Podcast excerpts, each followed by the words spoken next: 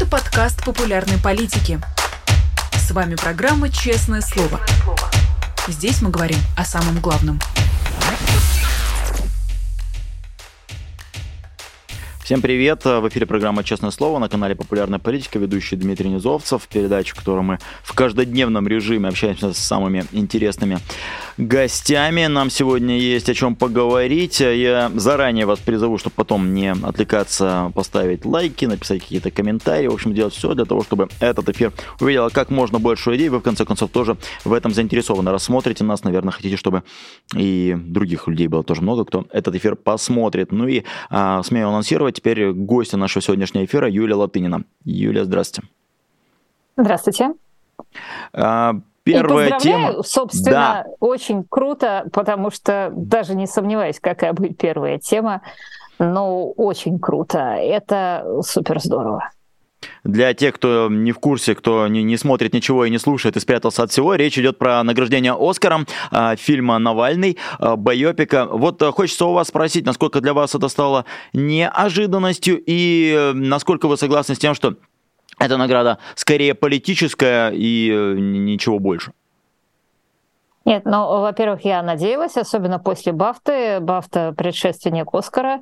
Во-вторых, ну, было совершенно понятно, что ничего более крутого в документальном смысле просто нету, но все-таки нечасто человека травит новичком тоталитарная организация. Он выживает, он с помощью Кристо Грозева сумеет доказать, понять и расследовать тех самых людей, которые его травили, хотя все это происходило на российской территории. И можно это было расследовать только благодаря тому, что путинское государство не только тоталитарное, но и ужасно коррумпированное. И более того, ему удается поговорить с одним из своих отравителей. Этот, сколько он там, этот Кудрявцев? Минут 50, по-моему, беседовал с Навальным. В целом, да, все в сумме, да. Про трусы, значит, товарищ полковник, извините. Это же все-таки тоже определенная степень профессионализма. Этот человек, Кудрявцев, был одним из отравителей Навального, один из причастных к нему отравлению. И он не узнал свою жертву. А, в общем, голос Навального не то чтобы совсем неизвестный. И это, конечно, абсолютный класс. То есть вот назовите мне какой-нибудь... Что там? Биография Греты Тунберг. Как спасти арктических медведей или что-нибудь в этом роде. Или там какой-нибудь Black Lives Matter. Ну вот просто что может с этим сравниться? Это вам, что называется, не против Уолл-стрит выходить на бунты, на демонстрации. А с другой стороны, да, конечно, я думаю, что в этом есть политическая составляющая, не в том смешном смысле, в котором это говорит Кремль, что типа вот президент Байден поднял и сбил его дома, позвонил членам «Оскара» и сказал: дайте ему «Оскара». Это так происходит на российских кинофестивалях. Это так вот единские могут делать, а в Америке не так. Но я думаю, что, конечно, не то, что был сигнал, да, есть общее настроение в Америке. И это настроение много раз выражал президент Байден, когда он говорил, что он не воюет с... Ну, собственно, формально Америка вообще не воюет с Россией, но что США не воюет с российским народом. США воюет с Путиным. Те люди внутри российского народа, которые представляют свободную Россию, которые представляют свободную Россию будущего, это, наоборот, собственно, те люди, на которых надо равняться другим россиянам. Вот это, конечно, тоже очень был, на мой взгляд, четкий месседж, в том числе противоположный. Ну, понятно, что когда война, и когда война жестокая, и когда война заключается в том, что когда война ведется очень подлым образом со стороны России, когда стираются с лица земли города, когда убивают людей, то ответная реакция: все они там русские такие плохие. Но мы видим, что Америка этого мнения не разделяет. Касаемо побед над Путиным и войны с Путиным, насколько вам кажется вероятно, что это поможет премия Алексея Навального? Потому что, например, его пару часов назад спросили в суде, в курсе ли он про «Оскар», вернее, ему сказали: Алексей, ты выиграл «Оскар», он так скептически сказал: да, это там не моя победа, это победа там творческой группы. Но в целом самому Навальному победа в «Оскаре» что-то может дать? Но, во всяком случае, она точно не помешает. Она может послужить маленькой ему дополнительной защитой, хотя, учитывая, что режим полностью сошел с ума, и учитывая, конечно, что теперь мы понимаем, во всяком случае, мне кажется, что это была большая ошибка, что Навальный вернулся. Сейчас его очень не хватает на свободе, сейчас его очень не хватает как организатора того, человека, который противостоял бы этому безумию и противостоял бы войне, и говорил бы это открыто, и собирал бы всех. То есть, на мой взгляд, Алексей Навальный совершил большую ошибку, сев в тюрьму добровольно. Но таких вещей невозможно осуждать и обсуждать, потому что, с другой стороны, это мученичество. К слову о победах, и уходим от темы Оскара, но перемещаемся в другую сторону, в другую часть глобуса. Победа грузинского протеста. Об этом хочется поговорить с вами. На прошлой неделе пытались в Грузии провести закон об иноагентах по типу российского, и грузины вышли на улицы, и внезапно, к позору многих скептиков, им удалось добиться того, что победу они одержали. На ваш взгляд, насколько эта победа стала логичной, и победа ли это окончательная грузинского протеста над такой путинизацией Грузии?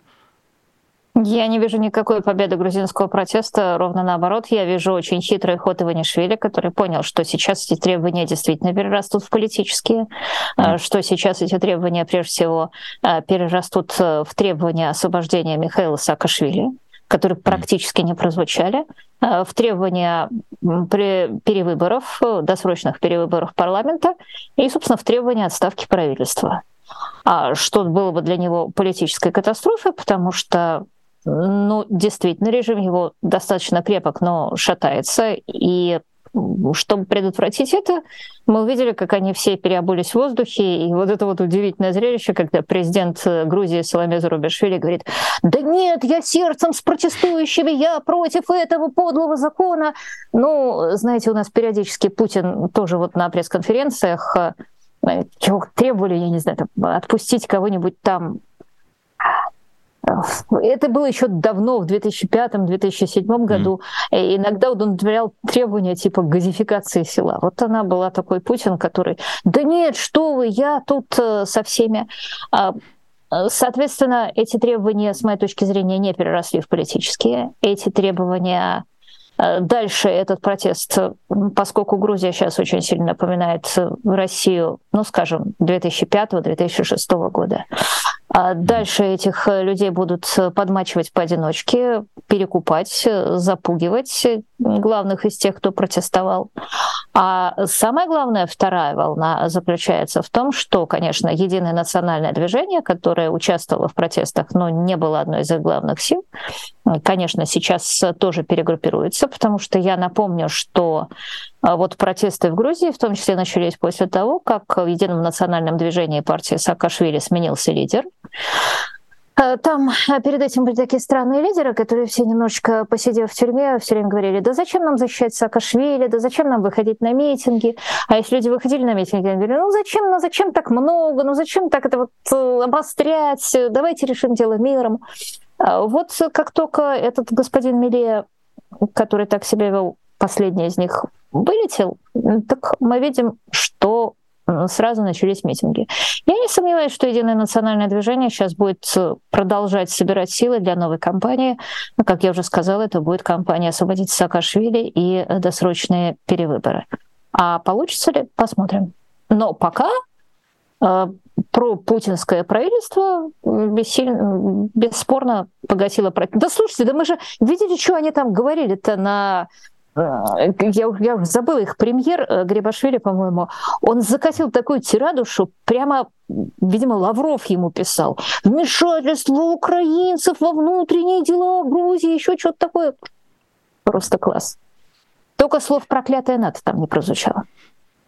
Если, друзья, вы хотите поспорить с кем-то из участников этого эфира, можете прислать ваш платный вопрос, там форма есть. Я, к слову, удивлен, потому что большинство политологов как раз трактуют, говорят: вот, победа, и там рано останавливаться, но вы четко говорите, что никакой победы нет. Но, тем не менее, удалось грузинам... это как в 2012 году, помните, Болотная? Походили и разошлись. В чем была победа Болотной? Ответ – ни в чем. Там другое дело, что ее и не могло быть, но это как бы вот была победа или не была победа. Значит, что, весь сыр-бор был для того, чтобы отменить ублюдочный закон? Ну, хорошо, отменили ублюдочный закон, но, знаете, это не победа. Там, да, там было некое смягчение законов выборных тогда, в 2013 году, но это была такая промежуточная победа, и много она не дала, но в этом плане я с вами согласен. Но, тем не менее, грузины выходят в огромных количествах на улице, они противостоят полицейским, они стоят на площадях, и поэтому у многих есть претензии, что вот смотрите, как грузины выходят, как грузины протестуют и чего-то добиваются, а русские не так. Вы можете ответить на эти претензии, почему так и почему это разные ситуации? Слушайте, уровень полицейского насилия, уровень, собственно, насилия в стране совершенно другой. Я, кстати говоря, напомню, что в конце концов в Грузии, и это абсолютный позор с моей точки зрения, партия «Грузинская мечта» до сих пор более или менее выигрывает выборы. Что значит более-менее выигрывает выборы? Да, там, конечно, есть подкуп избирателей, да, там, конечно, есть запугивание избирателей. Чтобы посмотреть, как происходят выборы в Грузии, достаточно вот посмотреть на эту знаменитую пленку, которая предшествовала этим митингам, когда просто в парламенте Грузии, когда принимался этот ужасный закон в первом чтении, единодушно одобряем, то там как раз депутаты от Единого национального движения протестовали, их просто физически побили. Ну, то есть их физически побили под камеры и вытащили. Соответственно, мы, с одной стороны, можем себе представить, как происходят выборы, а с другой стороны, согласитесь, что вот мы не можем себе представить ни Навального, ни его сторонников в российском парламенте. Вот, собственно, вся разница. В Грузии еще не сажают за 8 лет за лайки и репосты, в Грузии не травят политических противников новичком, хотя судя по тому, что происходит с Саакашвили, и напомню, что практически все представители крупной партии Саакашвили побывали в тюрьме по обвинениям, которые приблизительно такого же качества, как и Фраше, дело Фраше. Соответственно, другой уровень политического насилия. Раз у нас сегодня повод поговорить про Грузию, верите ли вы в какое-то освобождение, в вероятность освобождения Михаила Саакашвили, возможно ли оно и кто это может осуществить в наше время? Да, верю, освобождение Михаила Саакашвили можно добиться с помощью успехов ВСУ. Это вообще главная оппозиционная Путину сила сейчас на всем пространстве СНГ, не только в Украине. То есть я не сомневаюсь, что когда, по мере того, как успехи ВСУ будут продолжаться, то вот то промывание мозгов, которое сейчас нынешняя правящая партия осуществляет народу Грузии, потому что они все время рассказывают, что только мы спасаем вас от путинской агрессии. И если вы рыпнетесь, то российская армия вторгнется на вашу территорию и превратит Грузию в то, во что она превратила Мариуполь. Вот как только эта пугалка станет технически неосуществимой, она уже технически неосуществима. Но те люди в Грузии, которым промыты мозги телевизором, кстати говоря, в Грузии значительно лучше с телевизором, потому что там несколько оппозиционных телестанций, это надо понимать, они реально существуют.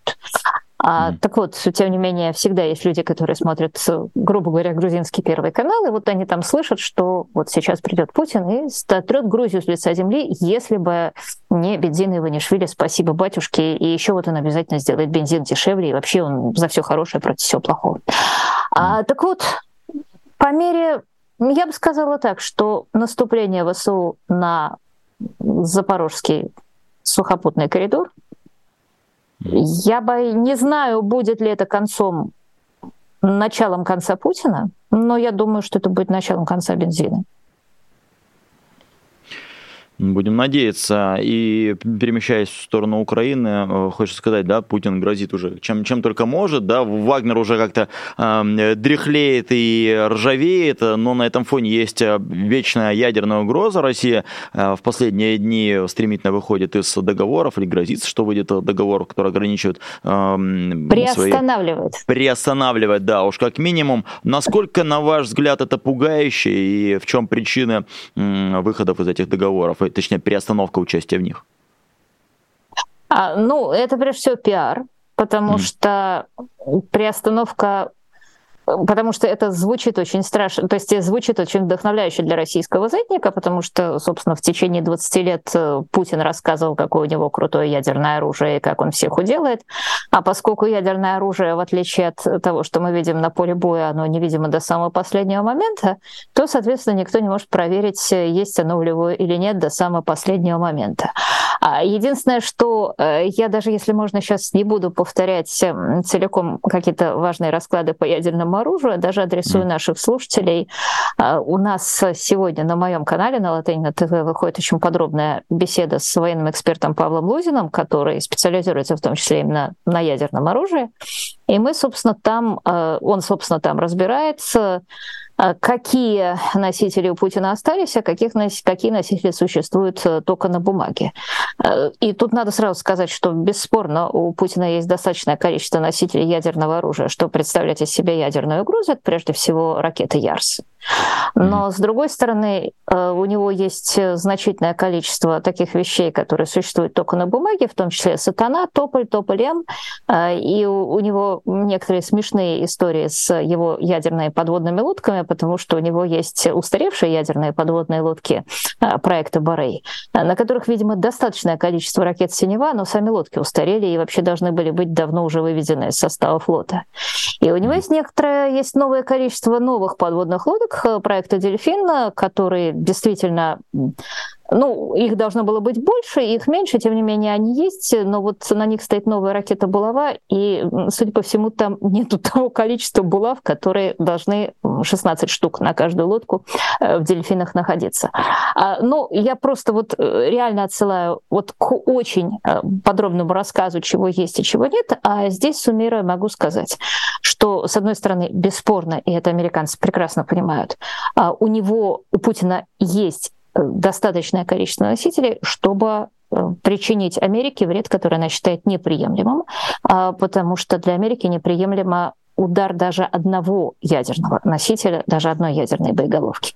Не говоря уже о том, что в носителе может быть несколько боеголовок в той же самой ракете «Сатана», которых, правда, уже нет, судя по всему. Ну, было их 10 штук, а «Сармата» себе Путин так пока и не построил. Но вот когда Путин угрожает, что он выйдет, вернее, приостановит действие договора об ограничении стратегических вооружений. Это довольно смешно, потому что договор ограничивает количество его носителей 700 штуками.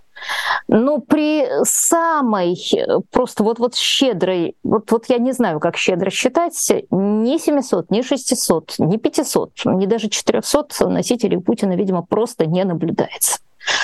И, соответственно, российский ВПК не в состоянии произвести данное количество носителей, не говоря уже о вот путинских всяких вундервафлях типа «Посейдона» и «Буревестника». Хотя, конечно, какие-то там испытания идут, и, может быть, мы даже от них что-нибудь рано или поздно услышим. Так вот, это я к тому, что... С точки зрения, если у Путина ядерное оружие есть, вот зачем выходить приостанавливать договор? Ответ исключительно, чтобы посвистеть, потому что ничего другого Путин уже не может. Он обещал в начале этой войны, он сразу эскалировал ситуацию, он обещал применить... Он фактически сказал, намекнул много раз, предупреждал Запад, что если Запад вмешается, то Путин применит ядерное оружие. Во-первых, он не применил ядерное оружие, имелось в виду тактическое ядерное оружие на территории Украины. А во-вторых, вот когда он начал, собственно, ракетные атаки, это, видимо, была попытка заменить, ответить что-то, не применяя ядерного оружия. А в-третьих, самое главное, ему американцы сказали, что если он применяет ядерное оружие, то его войска на территорию Украины вынесут томагавками, а его самого в бункере тоже вынесут чем-то конвенциональным. И, соответственно, после этого он, если вы видели, у него только шавки всякие типа Медведева подвекивали про ядерное оружие, он сам никогда впрямую даже не угрожал, потому что даже Путин понимает, что, если ты блефуешь и не выполняешь свой блеф, лично блефуешь, то ты теряешь очки. Поэтому это исключительно для патриотов. И это еще, конечно, для одной очень важной категории трудящихся, это для американской бюрократии, которая очень любит подписывать всякие договоры. И несмотря на то, что любой договор из любой выход из договора об ограничении чего-то на самом деле выгоден только США, потому что, более того, я считаю, что вообще сейчас мир, западный мир, демократии должны запустить новый виток гонки о вооружении. Я имею в виду, что только поднятие вооружений на совершенно другой уровень, который возможен благодаря ныне существующей электронике, возможен ныне благодаря существующему искусственному интеллекту и так далее, он позволит сделать разницу между вот такими кровожадными режимами и демократиями свободными, рыночными, военную разницу абсолютно непреодолимой, потому что одна из главных бед нашего современного мира как раз и заключается в том, что в мире, где сильные перестали воевать, начали воевать наглые. Типа Путина, типа Эрдогана, начали воевать хулиганы. И единственный способ преодолеть это, мы же не можем сказать, что западные страны, да, вот опять как во Второй мировой войне, идите, ребята, берите пусть очень совершенные винтовки, пусть очень совершенные хаймерсы, идите на фронт. Не пойдут. Это демократия. Значит, единственное, что возможно, это просто новый эволюционный виток в гонке вооружений. Так что это исключительно выгодно, на мой взгляд, для Соединенных Штатов, если Путин такой виток затеет. Вы вначале сказали... Не для Соединенных Штатов, а для всего мира, для сохранения структуры мира. Потому что вот одна из главных вещей, которую, собственно, сделала Запад Западом, которая сделала Европу Европой, заключалась в том, что после изобретения огнестрельного оружия цивилизация перестала быть уязвимой на некоторое время, на несколько столетий. Цивилизация стала побеждать варваров. В то время как на протяжении тысячелетий до этого, из-за чего, собственно, пала Римская империя, из-за чего были завоеваны шумеры ассирийцами, из-за чего несколько раз пал Египет и так далее. Извините, что я удаляюсь в прошлое, но это важно понимать, что вот на протяжении тысячелетий просто это был такой аксиомой тогдашней политологии, что у Платона, что у Аристотеля, что у Ибн Хальдуна, что если есть богатая мирная цивилизация, то ее завоюют спустившиеся с гор или пришедшие из пустыни варвары, потому что варварам нечего терять, кроме своей нищеты, а вот эти вот люди, которые мирно пашут землю, что-то там делают и воевать не умеют и не хотят. И только изобретение огнестрельного оружия сделало цивилизацию залогом победы над дикарями. Вот сейчас усовершенствование этого оружия должно сделать цивилизацию, техническую цивилизацию, залогом победы над хулиганами, которые тащат мир в Средневековье. Вы в начале нашего разговора про ядерное оружие говорили, что это такая пиар-история, и Путин пытается поднять свой рейтинг. А вот сейчас, на второй год войны, его рейтинг стал выше. Насколько велика вообще, в принципе, его поддержка сейчас в России? Насколько он такой, извините за такой пафос, народный лидер, каким он себе кажется?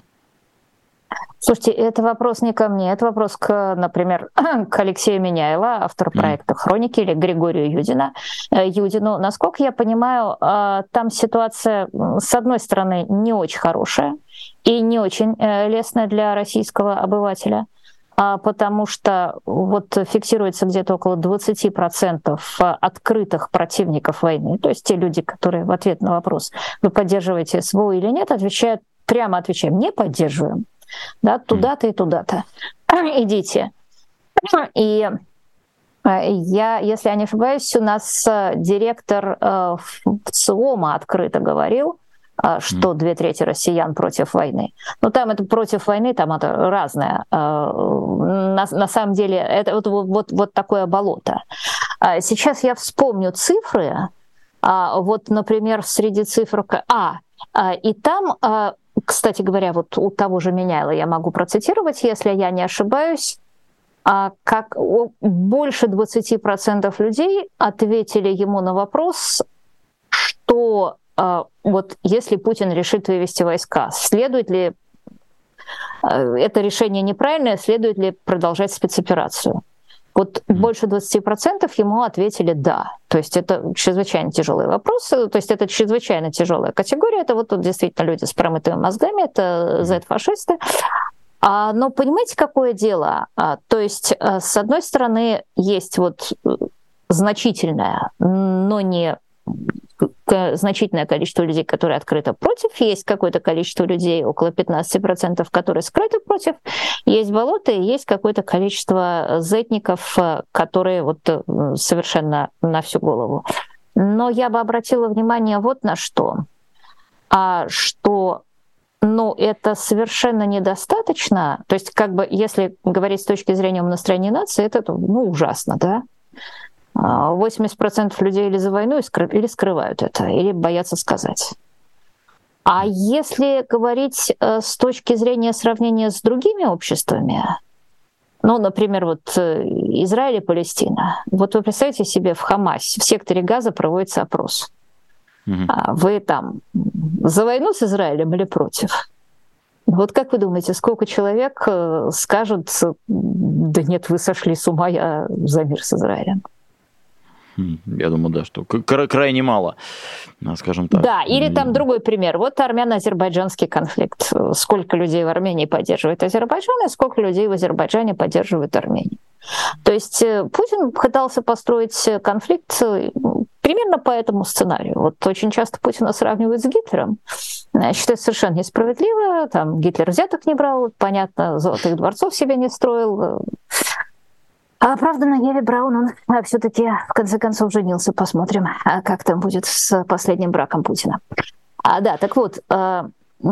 Соответственно, мне кажется, Путина гораздо правильнее сравнивать с арабскими диктаторами, с лидерами стран третьего мира, которые погружают свой народ в средневековье, на этой волне хейта, на этой волне ненависти пытаются из этого построить свою власть за счет объединения и обнищания народа. То есть, если тоталитарные режимы прошлого, типа того же Гитлера и Сталина, они действительно пытались покорить весь мир, то на самом деле совершенно не случайно, что у Путина все это построено на вранье. Кстати, это во время израильско-арабских войск было построено на вранье. Есть хрестоматийный просто пример, как в 1967 году, после того, как израильская авиация в первый же день войны, в первый же час войны разрушила все египетские аэродромы, египтяне сообщили своему населению, что вся израильская авиация уничтожена, а египетский народ вышел праздновать. Прямо они там плясали, а Нассер в это время как Сталин напивался, потому что к нему пришли советские военные советники и объяснили ему, как на самом деле обстоит дело. Но народ праздновал. Это я к тому, что весь египетский народ праздновал. Обратите внимание, что в российских Z-каналах празднование есть, а на улицах празднуют, чтобы попраздновать, надо 500 рублей платить в Москве, не иначе. За меньшее не придут. Правда, это тоже дорого не стоит, но тем не менее. Я обращаю внимание, что гораздо проще сравнивать Путина с очень ограниченными, очень тупыми лузерами. Насыр еще ладно, но Анвар Садат был поставлен после смерти Насера по одной очень простой причине. Взяли самого ничтожного, самого тупого, которого могли найти, пусть он здесь немножко постоит. Пока мы разберемся, кто из серьезных людей будет править.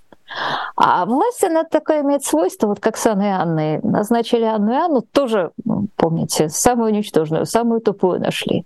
И вручили ей кондиции, на которых она будет править. Она кондиции тут же порвала. Собственно, то же самое, что сделал и Путин, наша российская Анна и Анна. Человек с небольшим воображением. Человек по расследованиям вашего же ФБК видно, что дальше золотых комнат, как там, Штолин в Геленджике, аквадискотеки, личного катка и всего прочего, не идет у человека воображение. В этом смысле он гораздо больше похож на диктаторов третьего мира, которые удовлетворяются тем, что их страна погружается в бездну невежества, и которая считает, что это как раз очень хорошо, потому что на этой энергии ненависти страна, конечно, погибнет, зато у них будет, во-первых, золотая комната, во-вторых, все, что нужно в жизни большому человеку, и, в-третьих, народ будет ненавидеть какой-нибудь соседний народ. И обращаю ваше внимание, что если с этой точки зрения подходить к войне, то Путину не очень удалось превратить весь народ в ненавидящее соседа стадо, Ровно потому, что существует огромное количество людей, которые не хотят превращаться, а вместо этого ненавидят Путина.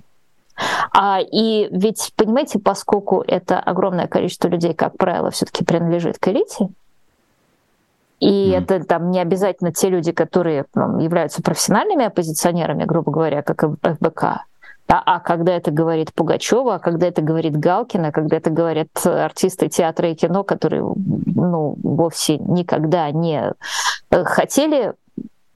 Это не была их мысль быть оппозиционерами, это просто они говорят очевидное, то это очень плохое предзнаменование для Путина, и я не сомневаюсь, что в какой-то момент дело кончится тем, что российские войска массово побегут с фронта. Хотя он специально, конечно, делает так, чтобы туда шли самые бессловесные и самые недалекие, но в какой-то момент и самые бессловесные, и самые недалекие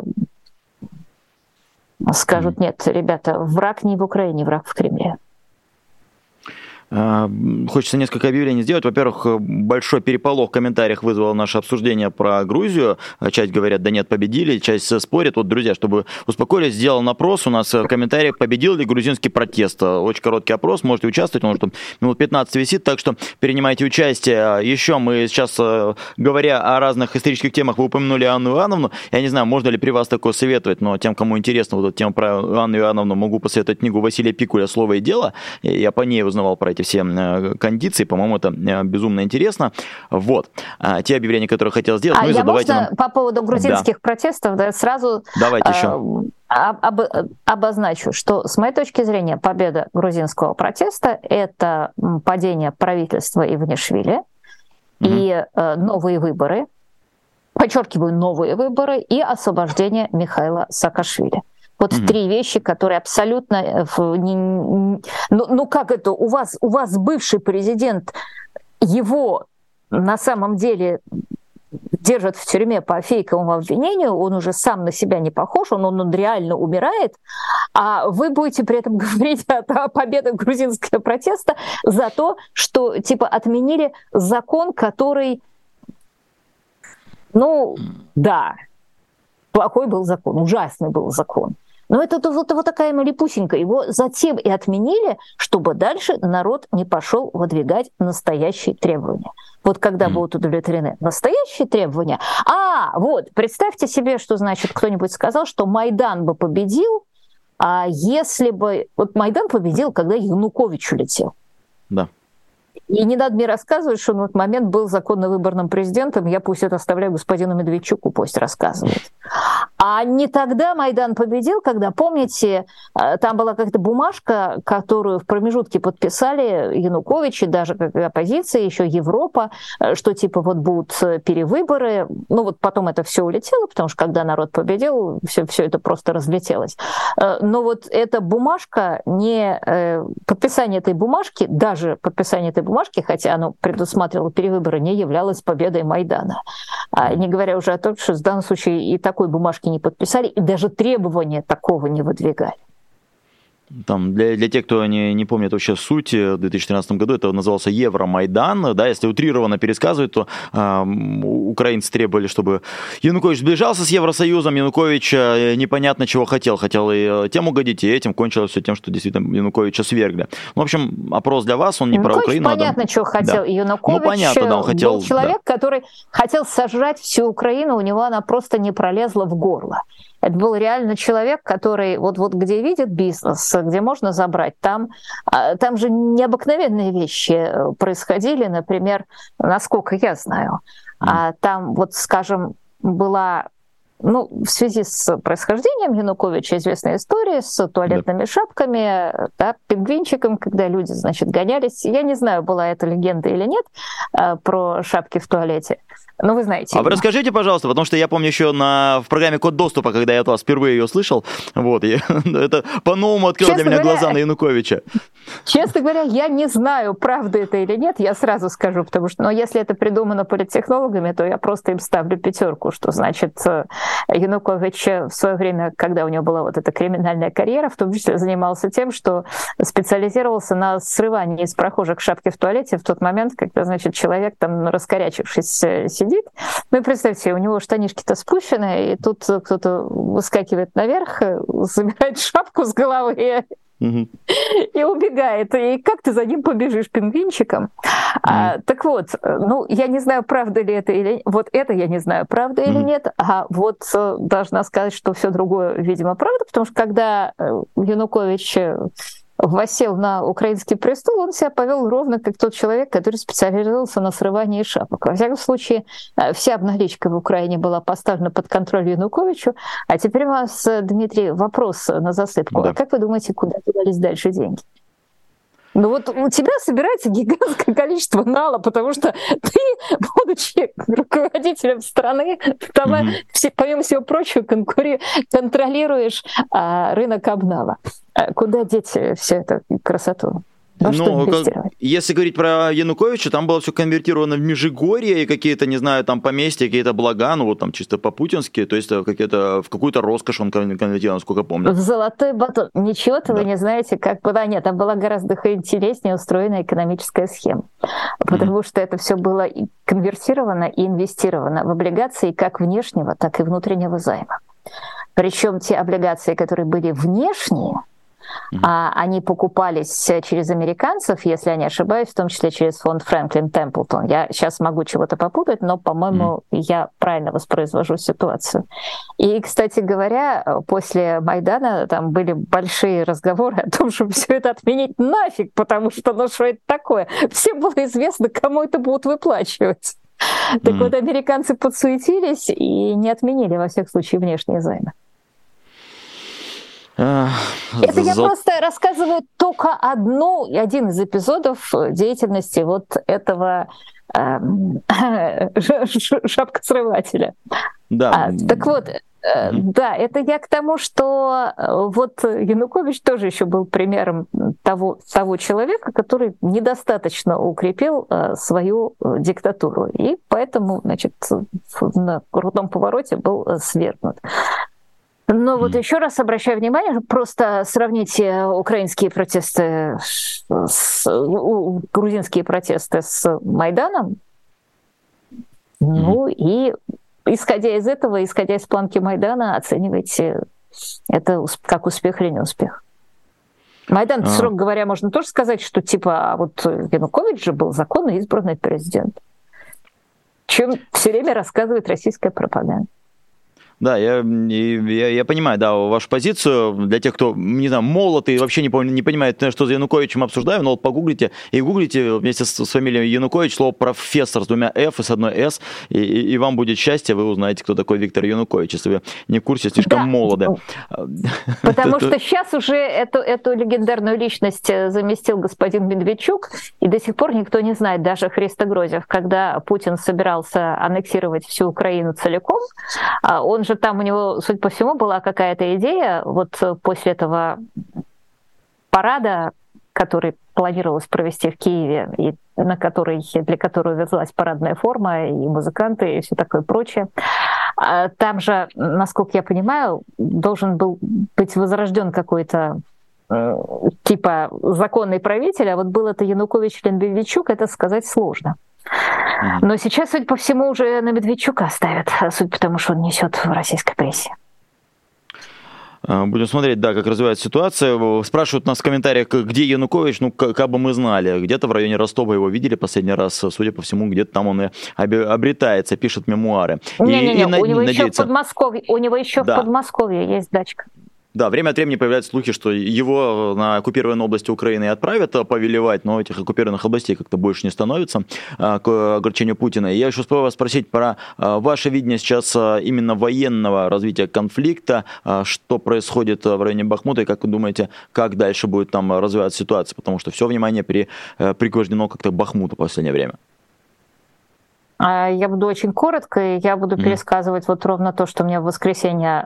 Просто, опять же, порекомендую нашим слушателям наш воскресный стрим с Романом Светаном, который просто вот действительно по полочкам все разложил, и это очень было хорошо видно. Насколько я понимаю, коротко, Украинские ВСУ действительно собирались отходить из Бахмута и даже взорвали мостик. И в Бахмут вместо этого зашли силы ССО, силы специальных операций, которые еще долго могли там резвиться. А потом, поскольку украинские войска реально командуют из окопов, и напоминаю, что и Сырский за последнюю неделю был в Бахмуте раз 5, и командующий силами специальных операций там просто гниет и не вылезает.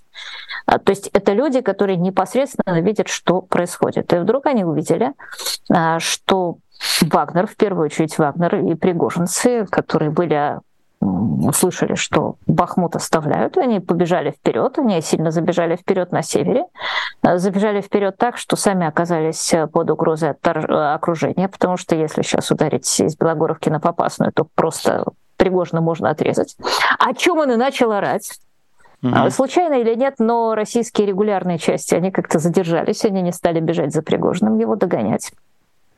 А в результате образовалась мясорубка, в которой так Пригожина Герасимов на лопате подталкивает в печку к украинским частям, а украинские части именно вагнеровцев-то и перемалывают. И есть несколько вещей, которые отличают ситуацию от того, что было в Северодонецке. Это, во-первых, связь.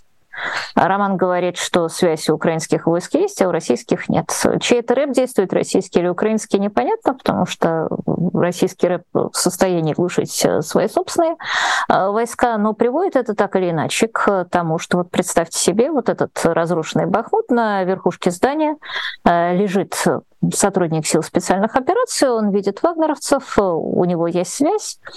А в отличие от Северодонецка, у Украины есть артиллерия, она стоит в часов яре, там превышение. Соответственно, эта артиллерия с ювелирной точностью стреляет по той группе, которая появляется, ее наводит, как я уже сказала, украинский специалист. И, в общем, соотношение потерь в настоящий момент очень-очень сильно в пользу Украины.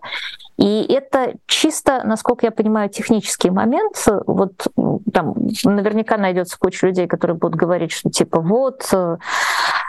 там Сырский или еще кто не жалеет украинские войска, надо отойти, или кто-то будет говорить, да нет, вот это там все... Да нет, как раз не надо отходить, потому что все равно где-то надо российские войска перемалывать, почему это не делать в Бахмуте. Соответственно, вот обращаю ваше внимание, что когда в России руководят из Москвы, а Сырский и Харенко сидят на месте, то они видят вот эти мельчайшие изменения в тактике боя. Вот они просто, вот мы даже с Романом обсуждали, это, собственно, была ловушка, которую расставила ВСУ. И Пригожин забежал вперед и попал в ловушку. Или это просто было мгновенное, как во время поединка, изменение тактики. И просто получается, что, представляете, с одной стороны сражается реальный боксер, а с другой стороны сражается кукла, которой управляет кто-то за 3-9 земель. И вот сигнал туда и обратно очень долго до куклы доходит, и еще искажается в процессе, и еще эту куклу не жалко. Вот представляете, какое гигантское преимущество имеют боксеры, имеют люди, которые непосредственно решают все, находясь на земле. И вот именно потому, что решают те люди, которые находятся на земле, и эти люди в очень высоких чинах, понятно, что они просто мгновенно решают, что выгоднее, и полностью владеют ситуацией. И мостик обратно поставили, тот самый, который взорвали. Вернее, не его, а соседний мостик. Там Украине довольно много предоставили этих мостов, которые очень быстро раскладываются. Так что теперь там по-прежнему снабжается Бахмут. А в принципе, общая ситуация в Бахмуте была, это не то, что это Гиркин даже кричит уже последние несколько месяцев. Это размена времени на территорию. Это ситуация, когда украинские войска успевают перевооружиться, полностью переподготовиться оружием 21 века и собраться для настоящего большого наступления, а все в это время идет размен. И этот размен, поскольку он сейчас в Бахмуте идет явно в пользу Украины, вот его и продолжают. Но, судя по всему, я говорю, что Пригожин просто попал в ловушку, а Герасимов с удовольствием смотрит на его утилизацию. Все большое. Юлия Латынина была у нас в эфире. Много о чем поговорить еще не успели, про того же Пригожина, но не в последний раз, уверен, честное слово, мы с Юлей встречаемся. Спасибо вам за очень активное участие в нашем эфире. Больше 10 тысяч смотрело в онлайне, и вопросы вы задавали, некоторые из них я Юле передавал. И в опросе тоже участвовали почти... Ну, будем честны, 2600 человек, 2000, все, теперь уже не почти, больше 2600 человек поучаствовали в вопросе. Победил ли грузинский протест? 57% говорят, что да, 43% говорят, что нет. Если вы не договорили, не доспорили, не довыразили свое мнение, так вы приходите через час 15, у нас будет на канале «Популярная политика» еще один эфир, но уже без меня, но зато с моими коллегами Яном Матвеевым и Александром Макашенцем, военная аналитика, разговоры с интересными гостями, все самое главное за день, ну и эксклюзивные кадры с героями вчерашней церемонии награждения Оскаром. Это будет у моих коллег. У меня будет сегодня только вечерний репортаж об этом, об Оскаре. Вы тоже можете его увидеть в эфире. Там тоже много эксклюзивного, интересного. Короче, рекомендую. И спасибо вам, тем, кто смотрит наш эфир. Затянулось мое прощание, но не могу не сказать про добрых наших друзей. Это так называемые патроны нашего канала. Люди, которые заходят на Patreon, те, которые, благодаря которым наш канал работает, существует. Вот эти многочисленные люди, все они слева направо. Становитесь патронами нашего канала и вы, патронами и честного слова, патронами и репортажей, программы, не знаю, «Бойко о главном», «Военного положения» и много чего другого. Это не сложно, это не очень дорого и это приятно. Становитесь, будьте, мы с вами всегда. Если патронов будет много, у меня перестанет выпадать наушник из уха. А с вами был Дмитрий Низовцев в программе «Честное слово». Спасибо вам, что вы есть. Спасибо. До новых встреч. Пока. Вы слушали подкаст «Популярные политики». Мы выходим на Apple Podcast, Google Podcast, Spotify и SoundCloud. А еще подписывайтесь на наш канал в YouTube.